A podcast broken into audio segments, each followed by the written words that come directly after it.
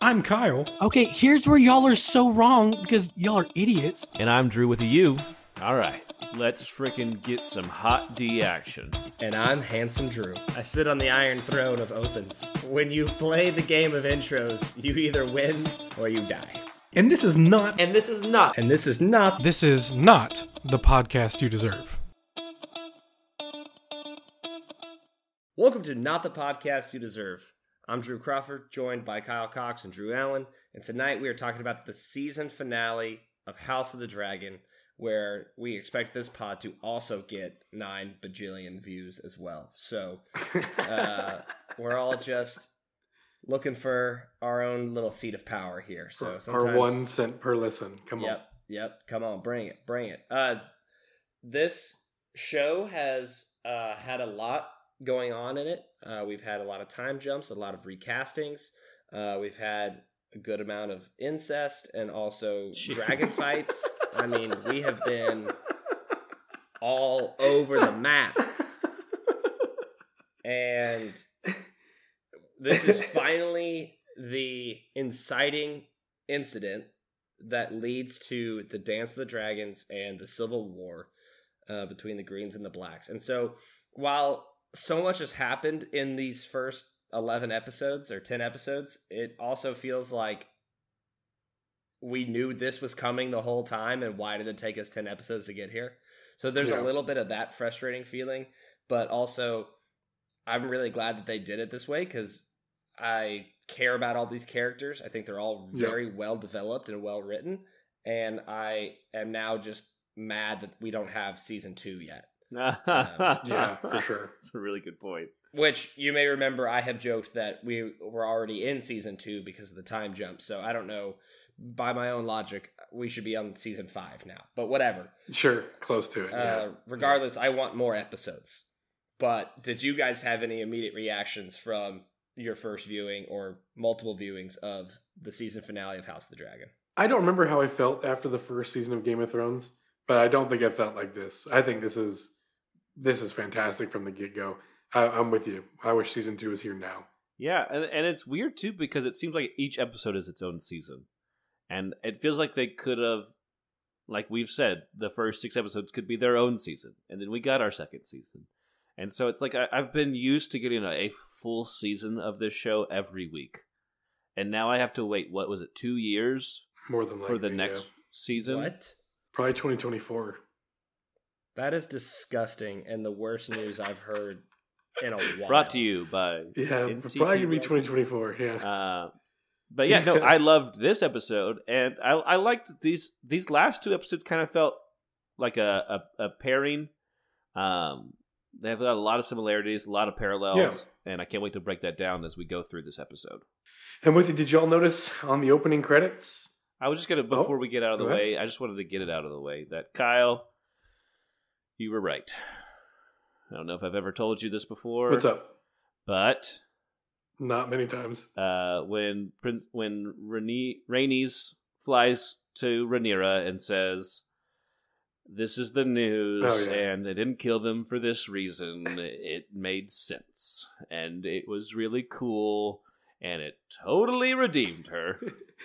yeah, it, they did. They did a good job of drawing out Rhaenys making her decision and making it. Making the last episode make sense, uh, which is why I think this is some really, really good writing. Crawford, did you notice that the opening credits, where it's been the bloodline of all the sigils and stuff, was different this episode? Did you notice that?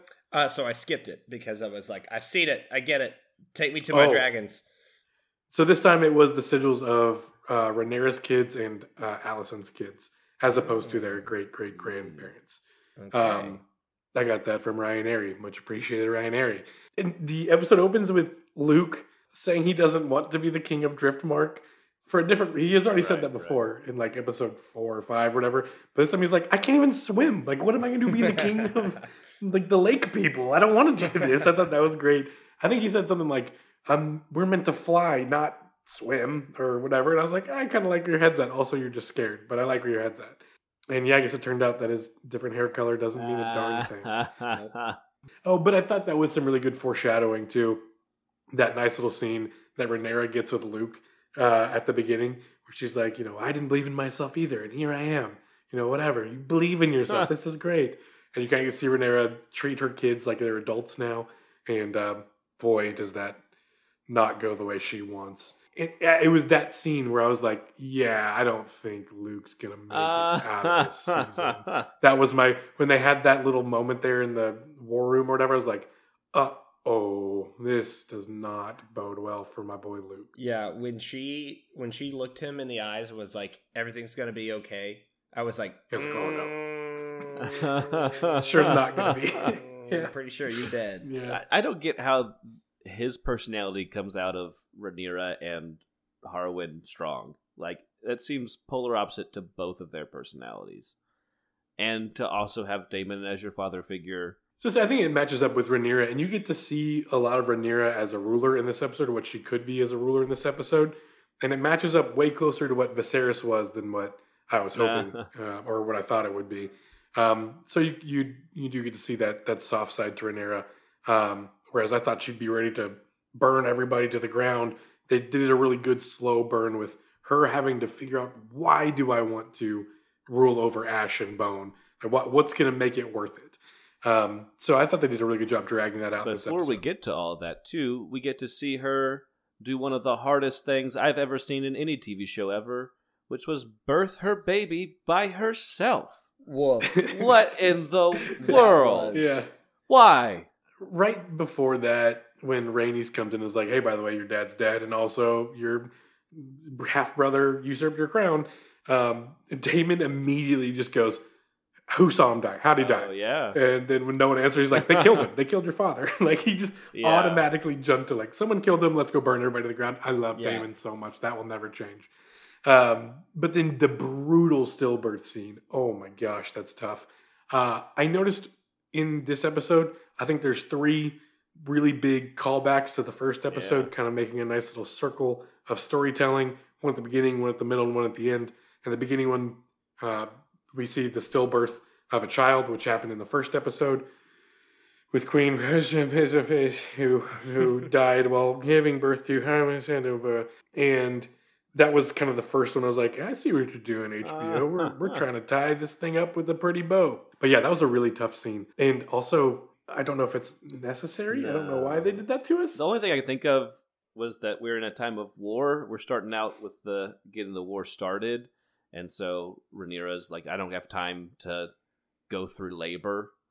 Um, whereas in episode one, like you said, they're in a time of peace. I'm so- it also primes her up for the decision she's going to be making over the next, you know, couple of hours or days or whatever, as they're gathering all their lords and people are telling her a bunch of different stuff. It's like, none of y'all understand what it's like to lose the people closest to you in a very intimate way like this. And like, mm-hmm. I just experienced the, like, the biggest trauma probably anybody could ever experience all by myself. And like, now you're all looking at me like, well, you should do this and you should do this. It's like, uh, you guys don't get it. Yeah. Like it, Yeah, what's what's the point of ruling over if everything is dead, right? Yeah. Life is more important than being Oh, in that's charge. Good. I didn't pick up on that. Um, and I think I liked what Rhaenys said as well when she was like, she's the only one in that room trying to discern what's the right course of action to do.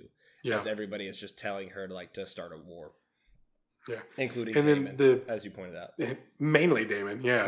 Yeah. Um, the episode starts off with her losing a child, and it ends with her losing a child, wow, too. Wow, that's a tough mm-hmm. um, circle. There. Very sad. I know. Yeah, that is a tough circle. The one thing I'll say about that birth scene before we move on from it is, like, it was really okay. rough to watch. Like, I know Game of Thrones has had, like, some gory battle scenes and, like, some maybe uh, too descriptive sex scenes. This was a very bloody, gory, intense oh. birth scene, and it yep. made you feel it. And there were certain sounds that happened in it that was like, oh, we didn't need that. Oh, it made it so much worse. Yeah, when she grabbed the skull uh-huh. of the kid and ripped it, I was like, that was know, the one that didn't need that. Didn't need that. Like you said uh, about kind of the callbacks, I liked what the director said after the episode as well, as they pointed out, like, this is in a very real way connecting her to her father that she just lost, who did the same thing. Lost a baby and, like, wrapped it up and burned it. And it's like, yeah, just another yeah. uh, connection back to her father, the king. Another connection to the first episode, um, we get the funeral scene uh, for the stillborn child, um, which is also happened in the first episode. Um, or was that the second episode? No, it was the first episode. And that's when the Eric or Auric or whatever, one of the twins, shows up with the crown of Viserys mm. and hands it to her. Daemon places it on her head, which was very nice. And everybody bows to her except for Rhaenys. Um, and I think two, at least two times in this episode, everybody either bows or calls her like my queen or whatever, and Rhaenys doesn't do it. Mm-hmm. Um, even though Daemon like assumes from the get-go that they've got her dragons yeah, that's a good and point. Her allegiance, which was fun.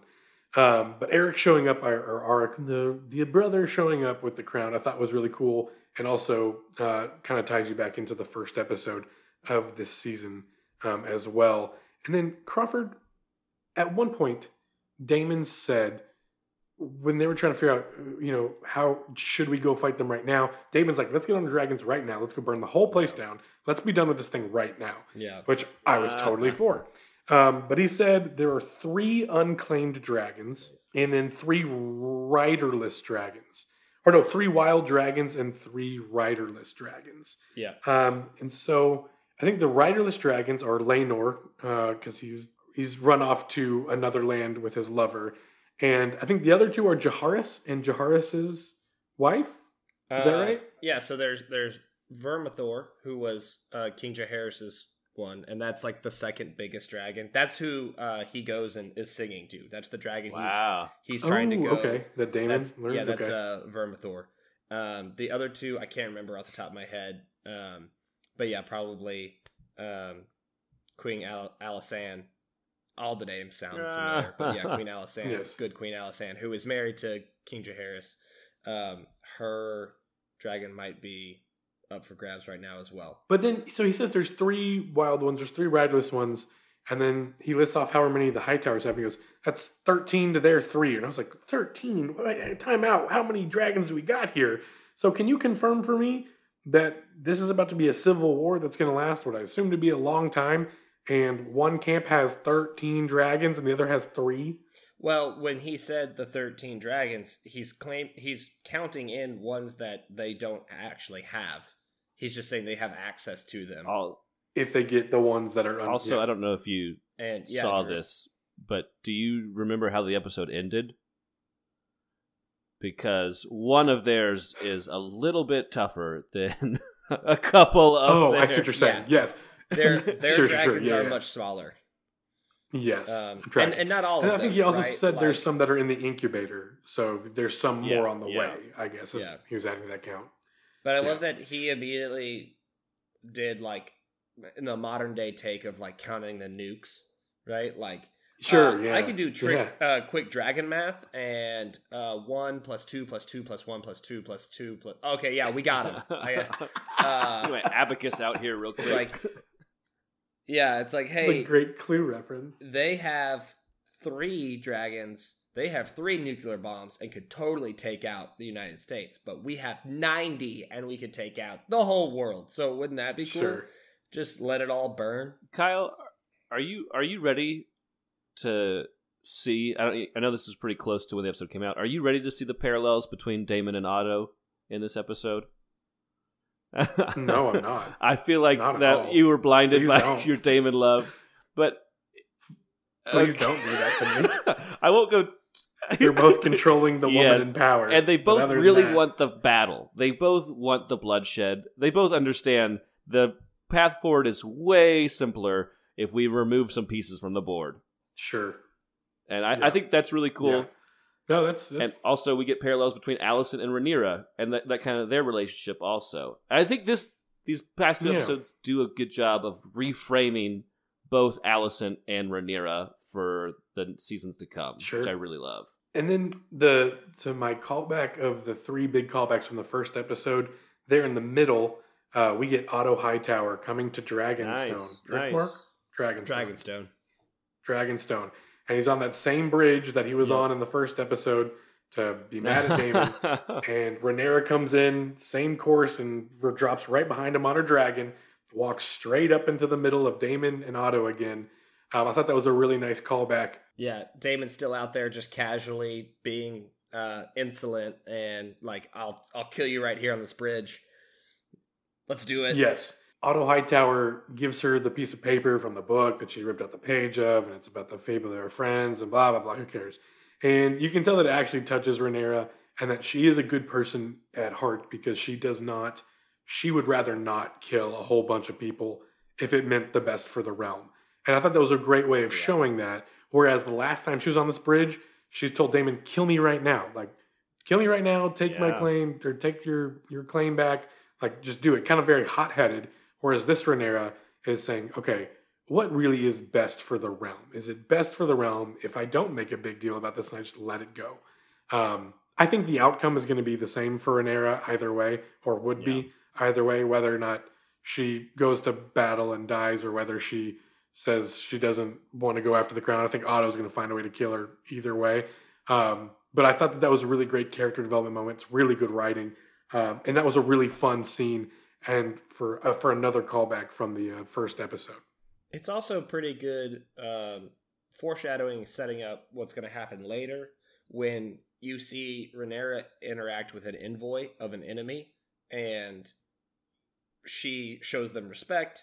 You know, she makes some threats and, and but lets them keep their lives. Like, it's like, you came here to deliver a message. You did. Like, I, in her mind, she probably would be justified, and especially in Daemon's mind, would have been justified to kill them right then. Um, oh, sure. But, th- but that's not how you treat people under the rules of hospitality and the terms of engagement. And so she's like, we all operate under this, uh, you know, to quote John Wick, it's like the rules, right? It's what separates us from the animals. Like, you have to have these sure. rules of like how we engage with one another. And she assumes that's going to apply to her children as well when she sends them out as envoys. Uh, oh, man. Just a little bit.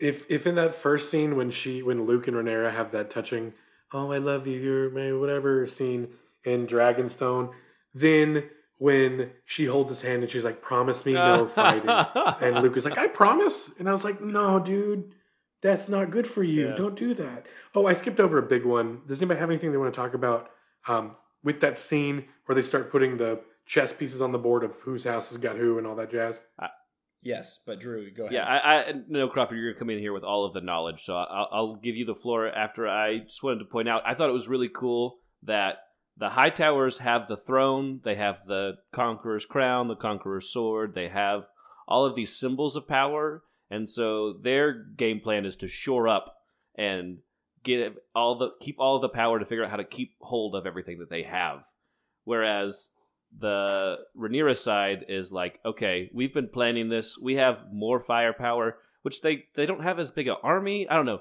It just seems like their war room is more geared towards let's get this battle going. Let's get it started.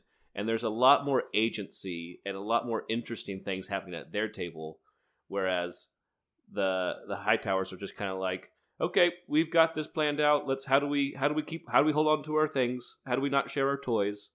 And I, I kind of like that dynamic of we're on Rhaenyra's side. I feel like the show is on Rhaenyra's side more so than Alicent's side.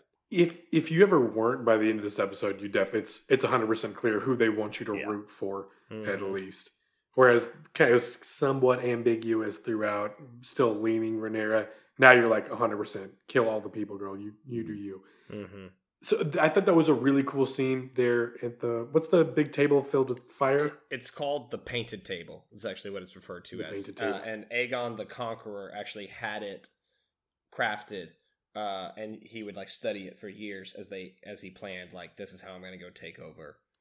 Um, I'm not going to say I'm let down by that, but I wanted it to be like the dragon brimstone lava table. Sure. Uh, so I will say this is the first time I'm I think that you've seen it lit up.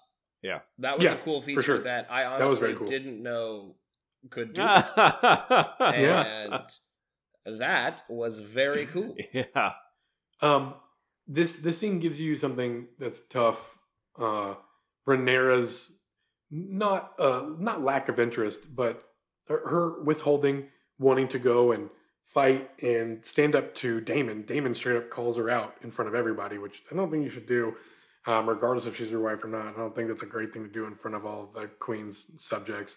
Um, and then they have their little one-on-one where he strangles her, basically, mm-hmm. um, to show her, like, you know, power is the most important thing, not anything else, which um, maybe something to that when you have thirteen dragons on your side. I don't know. But I couldn't tell if he did that as a show of this is how important power is, that you're the queen, yet I've got you by the throat, or if he was just pissed that no one ever told him about the prophecy, uh, about the, the prince who was promised or whatever. Uh, Crawford, could you lead into that any at all? Sure, yeah, I think that you're right, that there is, there's a little bit of that where he's mad, because again, it's another thing that is further proof that he was never, ever going to be the heir, right? Yeah. That he got passed over once again with this, like, incredibly important family secret, and it's just one more thing that he feels less than about. And two, this is also, like, what he's best at is war. And so he sees an opportunity to be like, finally, I get to show off my strengths.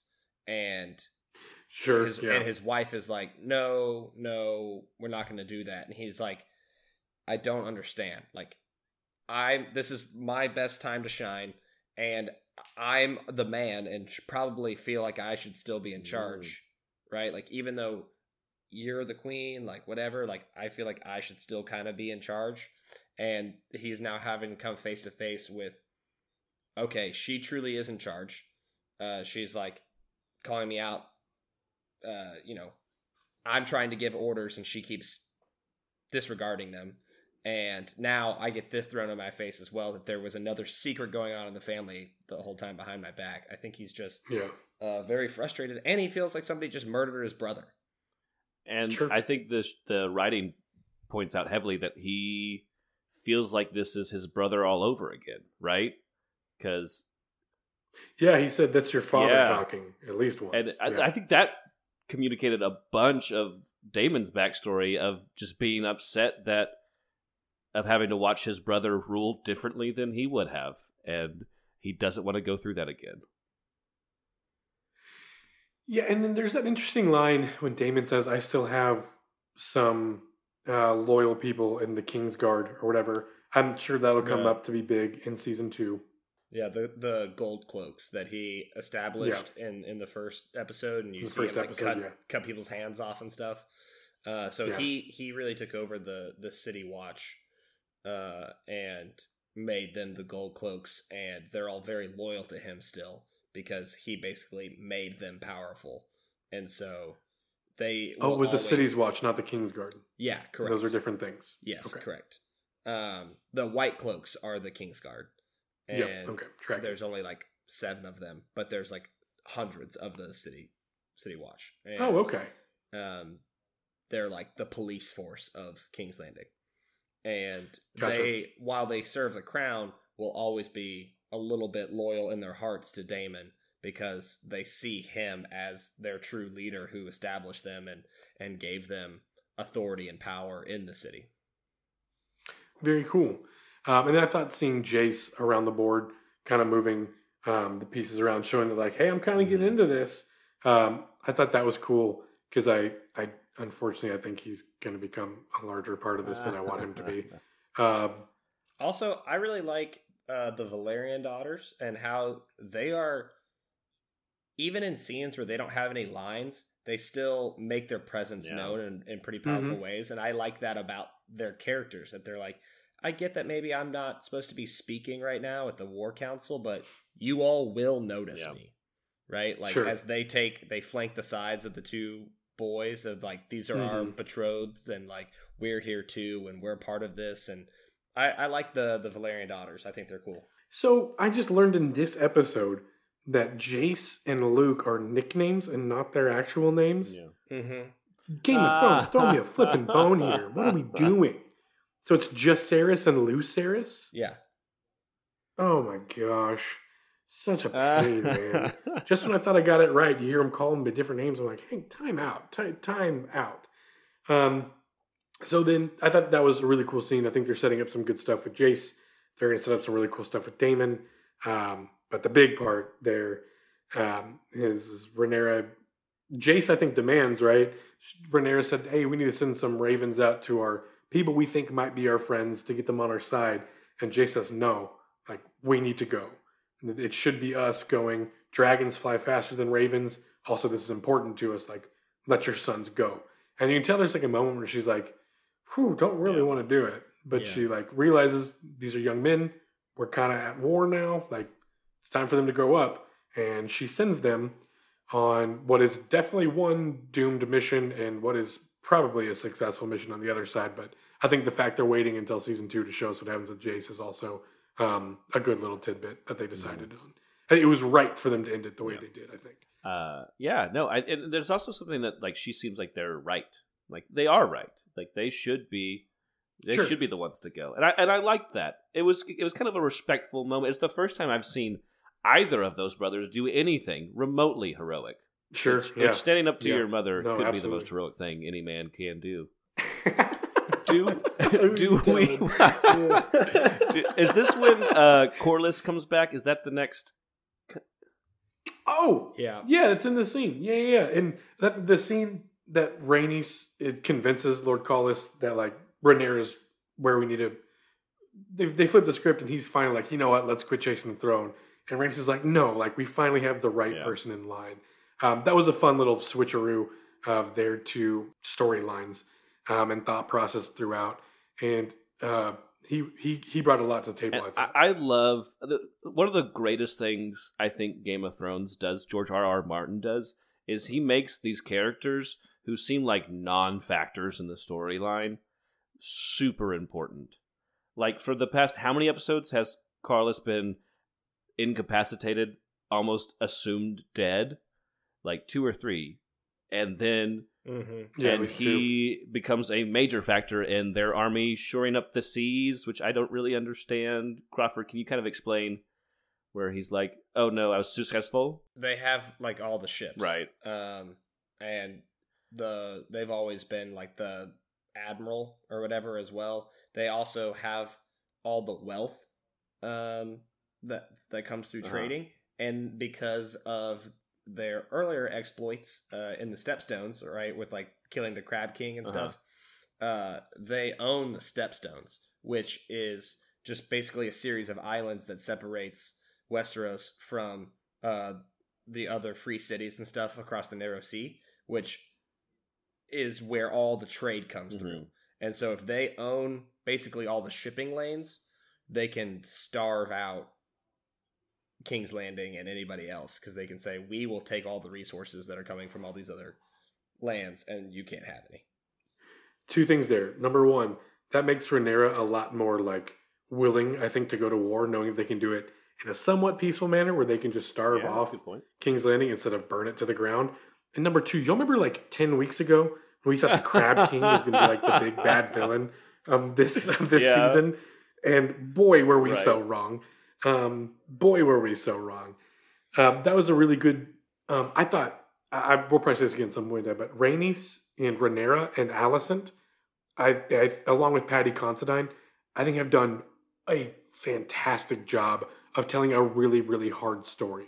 Both young and older uh, Rhaenyra and Alicent, both actresses did a phenomenal job. But really, the four of them carried it with their performances. I think Matt Smith did fine, too. His is a little bit easier to convey what he's thinking and feeling at all times. Um, but those four actresses really did a great job. And Patty, as well, carried a lot of the season. And I think that shows a lot in the last scene as well. Uh, let's just get to it, guys. Let's get to freaking Luke. As soon as his dragon landed. Uh, to be clear, I watched this with my wife and two of her best friends. And when the, I was already like, man, I don't feel good about Luke, man. This isn't good. The camera held on their like hands holding what is more than likely for the last time, like a little too long, like it's definitely for the last time. And his dragon lands and he gets off and sees that huge oh, dragon. My. I went, Luke, gosh. run. Yeah. Get out of there. Go now. Immediately nope. leave now. And he didn't listen to me. Wait, re, re, no, yeah. When when Vhagar shows up in the back, looking straight out of Jurassic Park, it's yeah. time to go. When the watchtower, the moves. electrified fence is down. It's like a straight up building just croaking at yes. him. But uh, can you remind me, Crawford, why he's going here? What what's so important about Lord Borealis or, or whatever his name is. This is a Baratheon. Oh, oh, it's the yeah. Baratheons. Mm-hmm. And he is uh, the king of Storm's End um, and the Stormlands. And the Baratheons have always been very tight to the Targaryens. Uh, the the head Baratheon at one point, I can't remember his his name, um, was like basically the brother of uh, Aegon the Conqueror. And they were best friends. And oh, they also were like half brothers. And so he would go and do a lot of the fighting, and the Baratheons have always been tight, very uh, tightly wound with the Targaryens. They've been hands of the king on and off and done all. Yeah. So she feels very confident about sending gotcha. uh, Luke there because she's like, this is the safer option versus going to yeah. Winterfell with the Starks, who are, you know, historically very stubborn, prickly people, and that might not be the the nicest interaction, but this one should be fine. She also said that Jace is closer in age to the uh, Stark guy, yeah. so they they might be able to bond a little bit more, and he'd he'd be able to talk some sense into him, or they'd they'd be able to kind of talk it out. Whereas Luke, hey Luke, go show up, say hey, make sure you stick with my mom. Okay, great, bye. I'm leaving my dragon. Yeah, it's um, basically but, like saying like, hey, go visit your your second uncle. You know, we haven't seen it in a while, but it's probably fine. And then it's not fine. Also, I love the one moment where he handed him the message, and he was like, "Where's the maester?" It's like, "Oh, you can't yeah. read. That's amazing." Yeah, that was a nice little touch. I like that. In a in an hour and ten minute long episode, they decided to put that little yeah. three minute bit in there, uh, which you know, whatever. Um, but then, I mean, as soon as you see Aemond in there, you're like, this is just not going to end well. And then he tries to fight him in the room, which, bef- before we do that, that guy, the Baratheon, yeah. that dude's a P O S. Oh, yeah. And he was like, oh, what did you come? This Aemond offered to marry off one of my daughters. You know, what did you bring to me? It's like, dude, let's let's fight to death oh. right now, you and me, mano a mano, right now. No, I love that he did, in the middle of that interaction, basically turn into a game show host, and he was like, now, which yeah. one of my daughters would you like to marry? Yeah, there's door number one, door number two. I, I I liked his character. I, I felt like it was the first time his character kind of had a, a, you know, a say in the matter, and he was going to he was gonna grab whatever he could. Yeah, stand yeah, for something. But he, he did. He did. He wouldn't. Aemond tried to take his eye. He's like, no, no, no, no, no, no, no, no. Not in my court. All right. Yeah, that was kind of nice. Uh, also, Aemond's got a sapphire in his eyeball. Yeah. That was kind of cool. Didn't see that coming. I wouldn't wear the eye patch if I had that much bling in my eye socket. I would probably let that thing fly, that, let that thing shine. Um, interesting move. As my banner carrier, or am, am I the banner oh carrier for Aemond? I hate that you beat me on this so bad. Yeah. Yeah, you're, you're yeah. a bannerman for... Right. Right, right, right. Okay, so I, I, as as my leader, Aemond, I feel like when he asked for his eye, there, there's really, just, I don't see one way that that scenario ends well. I don't see one way, no. which, a- like, later on in the show, they, they kind of make it seem like he didn't want what happened to happen, but also it didn't mm-hmm. seem like he was going to do anything to stop it from happening, and I don't know if it was just that he's not very smart, I- or if that he's not very... He didn't have much foresight. I've got a different theory that I want to okay. unpack with you later. The kid running out of there, right? Getting on his dragon. I don't know, jump. I was like, please, get on. Yes, jump on the dragon. Go right now. Go right now. Go right now. I thought it was very interesting that they decided to show us uh, Luke going to the dragon and saying, serve me, listen to me, before he got on. I think Luke knows he's about to get chased. And he's like, you listen to me. I am your master. You and I are going to do this together. We're going to get out of here fine. Mm-hmm. And then he takes off. And man, I knew I knew it was going to happen. I'm sure most people knew it was going to happen. The people I watched with did not know what was about to happen. They were like, "Oh, he's going to leave. He's going to get out." And I was like, "Y'all are idiots. Watch a movie, read a book. Like this is not end well for this kid." And when he's flying through the air, and you're like, "Okay, he's like trying to get up above the clouds. Like maybe this works out for him." And then you see his dragon, and then you just see this huge dragon right behind him in the clouds. And I was like, oh, well, Luke, we had a good run, buddy. Your hair color never made a difference. I don't know why they didn't just give you a different color wig, but it made me mad this whole season. And uh, then so then you do get to where Drew Allen was talking about, where the it's, they make it seem like Aemond doesn't really want to fight the dragon. And if you recall, Aemond does go after Luke, but the dragon that takes the first shot was actually Luke's dragon. Yeah. Um, and he was saying, no, no, no, serve me, listen to me. And he even says, like, no to the name when he shoots the fire out. And then Aemon's dragon comes and chomps his dragon in half. But I think what this scene shows you is that, number one, these kids can't control these dragons, which goes back to what Viserys said in the first episode of, we were never meant to rule dragons. We shouldn't have done it. It's We can't even really do it. Huh. I can't remember what the exact line was, but he said something like, it's a falsity. We just make it look like we can control them. But then number two, it gives you that the kids weren't yeah. ready. They they weren't ready to have this power. They're not ready for this war. They're not ready for this adulthood that's thrust on them. Um, but that's where they're at now. And now there's a full-on war going on because these two kids had a dumb childhood beef and they couldn't control the power that they had. And that cost one of them their life, and it's going to cost a lot more people, mm-hmm. a lot of lives. Um, I thought that was really, really well done, how they showed both of them losing control yeah. of the dragon, and that being what's going to kick off this huge civil war. I thought the whole chase scene was beautifully shot.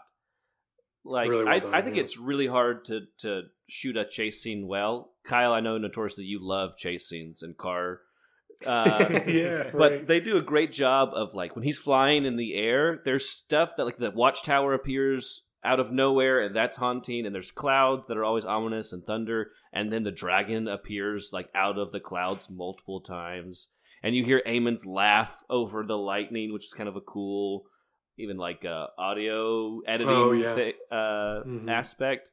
Uh, but the, just the whole, it was very thrilling in a, in a way that seemed dynamic and yeah. believable. Oh, and they make you think he's going to get away when he goes into the little cavern thing. You're like, oh, you, you did it. He's doing the castle right? run. Now this Good is pod you. racing. Yeah. Now this is pod racing. Yeah. Uh, yeah, so Kyle, to what you were saying, I, I like that it started with Aemon losing control of his emotions, right? And because sure. he's clearly mad. Rightly so. He lost an eye. As a child, he's going to have some pent-up trauma and rage about that. But to what Drew was saying earlier, he makes an unreasonable request, yeah. right? You can't look at somebody in public and be like, stab your own eyeball out. And you're like, oh, ha, ha, ha, what? And he's like, no, I'm serious. Yeah. It's like, all right, well, you are acting like a crazy person. And he knows that. He understands, like, he's not making rational decisions. But he's just mad. He's so furious, and he loses control of that. And that is what ultimately spirals the whole situation to then losing control of their dragons, like you were also saying. And now he's lost control of the war. Yeah.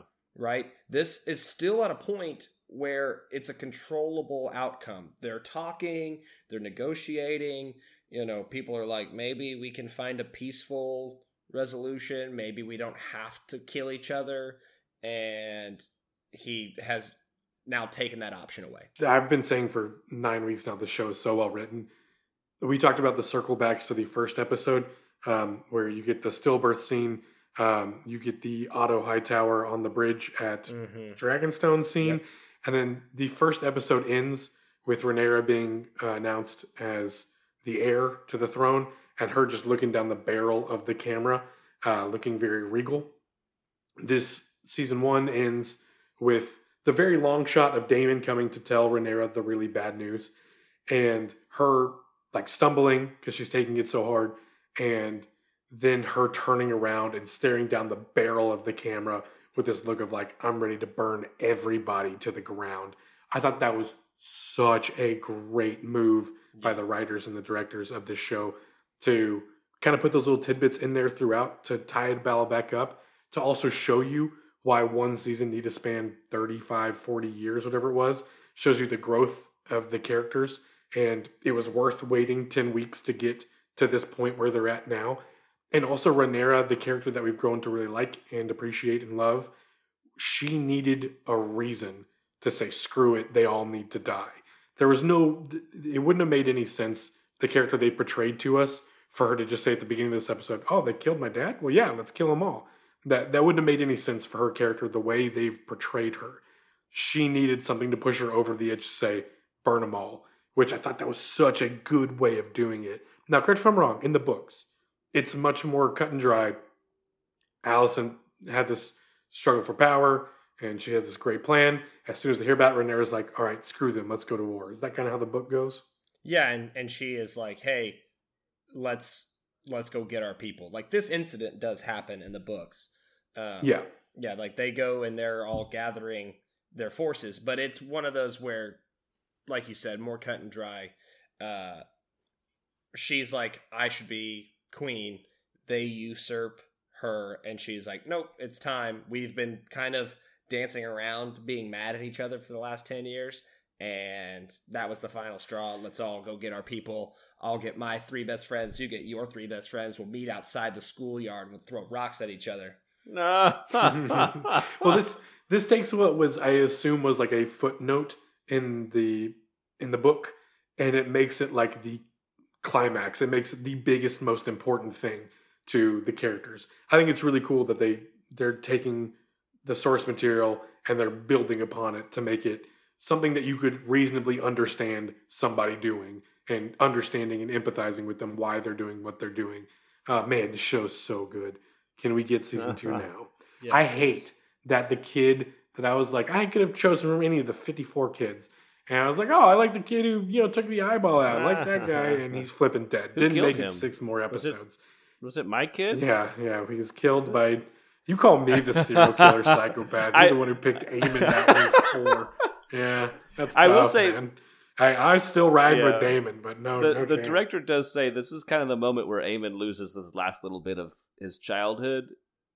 His, yeah, when he yeah. accidentally kills Lucerys, uh, or definitely leads and causes Lucerys to be killed. Um, you see that that fear, that what have I done, that oh crap look on his face, and like when you're yeah. in that moment, you have like one of two options. You can tuck your tail between your legs and run home and say, I'm so sorry, I'll never do it again. Or you kind of double down. And yeah, I'm interested to see how he's going to play that off in the second season. If he's going to be like, Mom, super big accident. The guy was yeah. chasing me, in fact. He, he shot was first. trying to fight me, and my dragon just was bigger. Yeah. I- I'm interested to see if they try to play that off, or if they make him go, like, full bad, like, nah, screw it. This is what we need to do. I have a feeling it's going to be the former. Um, but that's I'm excited to see how they play that off. And I'm excited to see, like, whatever Rhaenyra decides, whoever Rhaenyra decides to kill from here on out, I'm for her. I, I'm on, I'm on your side. No person killing or people burning or or town smashing is is, a, is an unforgivable fact at this point. After what she's been through, go ahead, you do your thing, Queen, my Queen. Go, do do go you ahead. think? Which also tells me, by the way, this doesn't end well for uh, Rhaenyra. I mean, I know this is a prequel, and I know that we've all. I know that everyone that we're watching right now is dead in Game of Thrones. So, like, none of them are going to live to see the end that Jon Snow got. But, like, I think this was her turning point of, like, she's about to make the decision to go full on, like, war goddess of dragon riding. And there's a cost for that. There's a penalty for that. And that makes me sad because I really like Rhaenyra. Do you think that she full in starts just listening to what Daemon says? Do you think she goes further than Daemon and Daemon starts having to be the one to pull her back? I think maybe. I think maybe they're both going to see who can out crazy the other one and how many ways we can burn people to death. I could see I that I would too, really be yeah. for that. I'm here for unhinged Rhaenyra. I get it, girl. Yeah, let's do it. Let's burn everybody. Because there was still, there, like she turns and when she spikes the camera, it still seems like there's a a... certain level of control in her fury, but she is definitely yeah. like you said, like I don't know if unhinged is the right word, but in this one episode alone, you see her lose a, uh, you see her lose her father, you see her lose um, her unborn child, you see her lose her inheritance, and and all of that does take a toll on her. But the the way she portrayed losing Luke and how much that hurt her, I was like, oh, everybody strap in. We This is a new pain. This yeah. is a new hurt, and we're not ready for it. Yeah. I'm so excited. The thing I'm excited to see is we're finally getting to people playing the Game of Thrones, right? You saw the Hightowers talking about it when Otto originally talked to Alisanne and was like, okay, so you're you're finally in. I didn't think you were ready, but now you're ready to play the game yeah. and position for power. And so you saw them starting to play it on their side. Uh, it's been the Targaryens in charge for so long with no questions asked that there hasn't needed to be a game for the throne yeah. because whatever the Targaryen yeah. said just happened. Mm-hmm. And Rhaenyra is now finally getting that as well. And she's like, oh, just because I'm a Targaryen and just because I have dragons and just because someone told me I should be in charge, I can't just assume that. I have to maneuver, scheme, make some power plays. I've got to start using people. I've got to start, like, it's not just, hey, I said I'm in charge, so I'm in charge.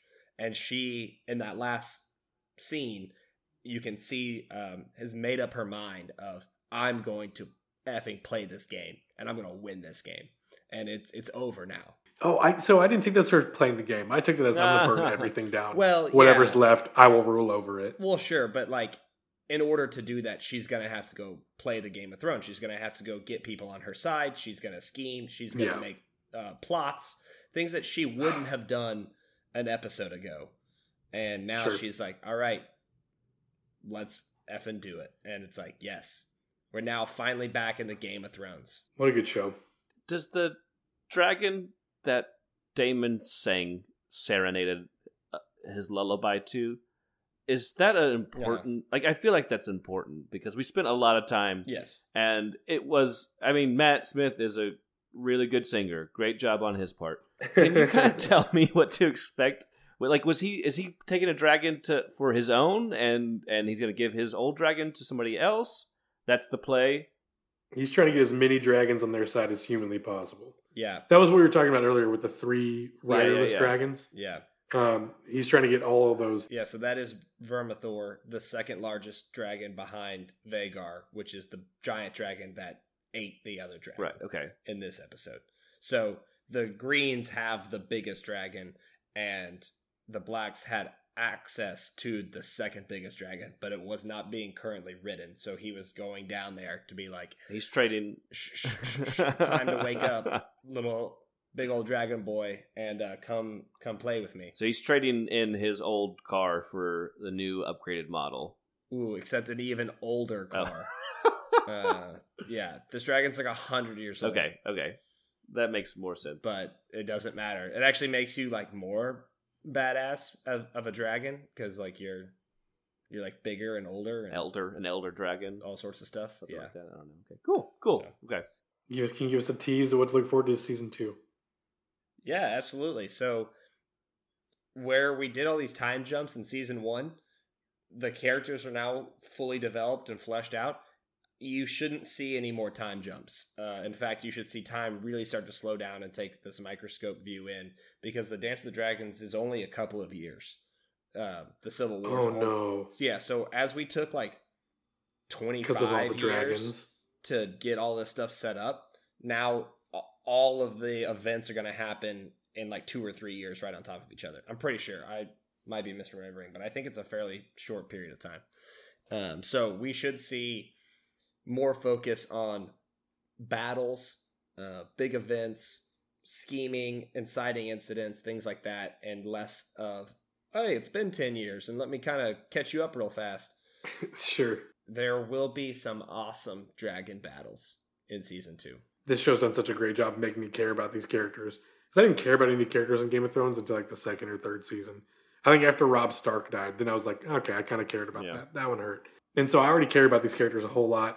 And I'm already really sad because I just don't think this ends well for, for my girl, which means Daemon's probably not ending well either. And everyone I love is going to die in this, so it's fine.